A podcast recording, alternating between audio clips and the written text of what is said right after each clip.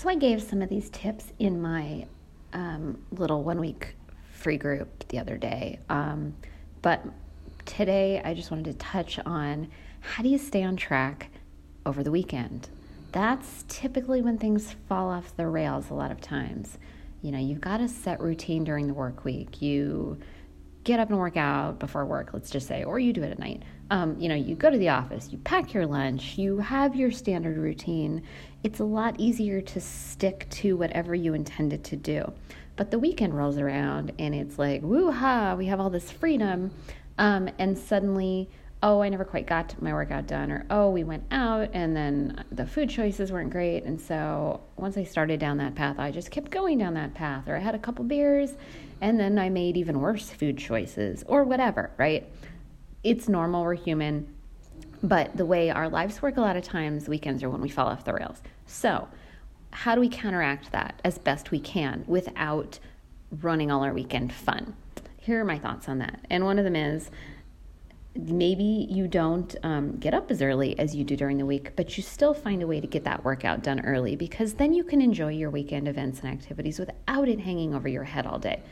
Because once you've done all that fun stuff and you get home, you're not likely to actually get it done. Um, number two is carry your water bottle with you everywhere when you're out and about, running errands and in public and stuff, because otherwise you get so busy and then suddenly you totally blew your water goal um, for the day, or you're chugging at bedtime, which doesn't help any of us. It's already bad enough trying to make it through a night without going to the bathroom. Um, or you end up thirsty and you have something that isn't as healthy for you. So, having that water bottle on hand in your car, whatever, as you're out and about makes a difference. Um, finally, my thought is plan where you can. Um, yeah, maybe you're still going to go out, but maybe you have something healthy, like a salad or a good veggie meal, before you go out so that you're kind of full up on good things and you don't need to totally gorge on poor choices, you know, restaurants, bars, whatever. Um, a lot of times I'll eat whatever it was I had planned or prepared before we go out and then I'm like okay I can just have like an appetizer or something and not not make this huge meal of bad choices um, and that helps me stay on track more again loading the more veggies I can earlier in my day just like the um, just like getting the workout done and getting the water started also makes a difference because maybe you go out to dinner and you want to um, what's the word I'm looking for?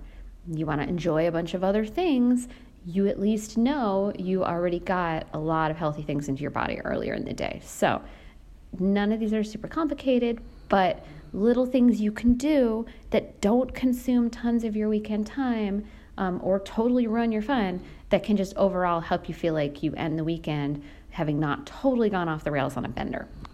That's what I got.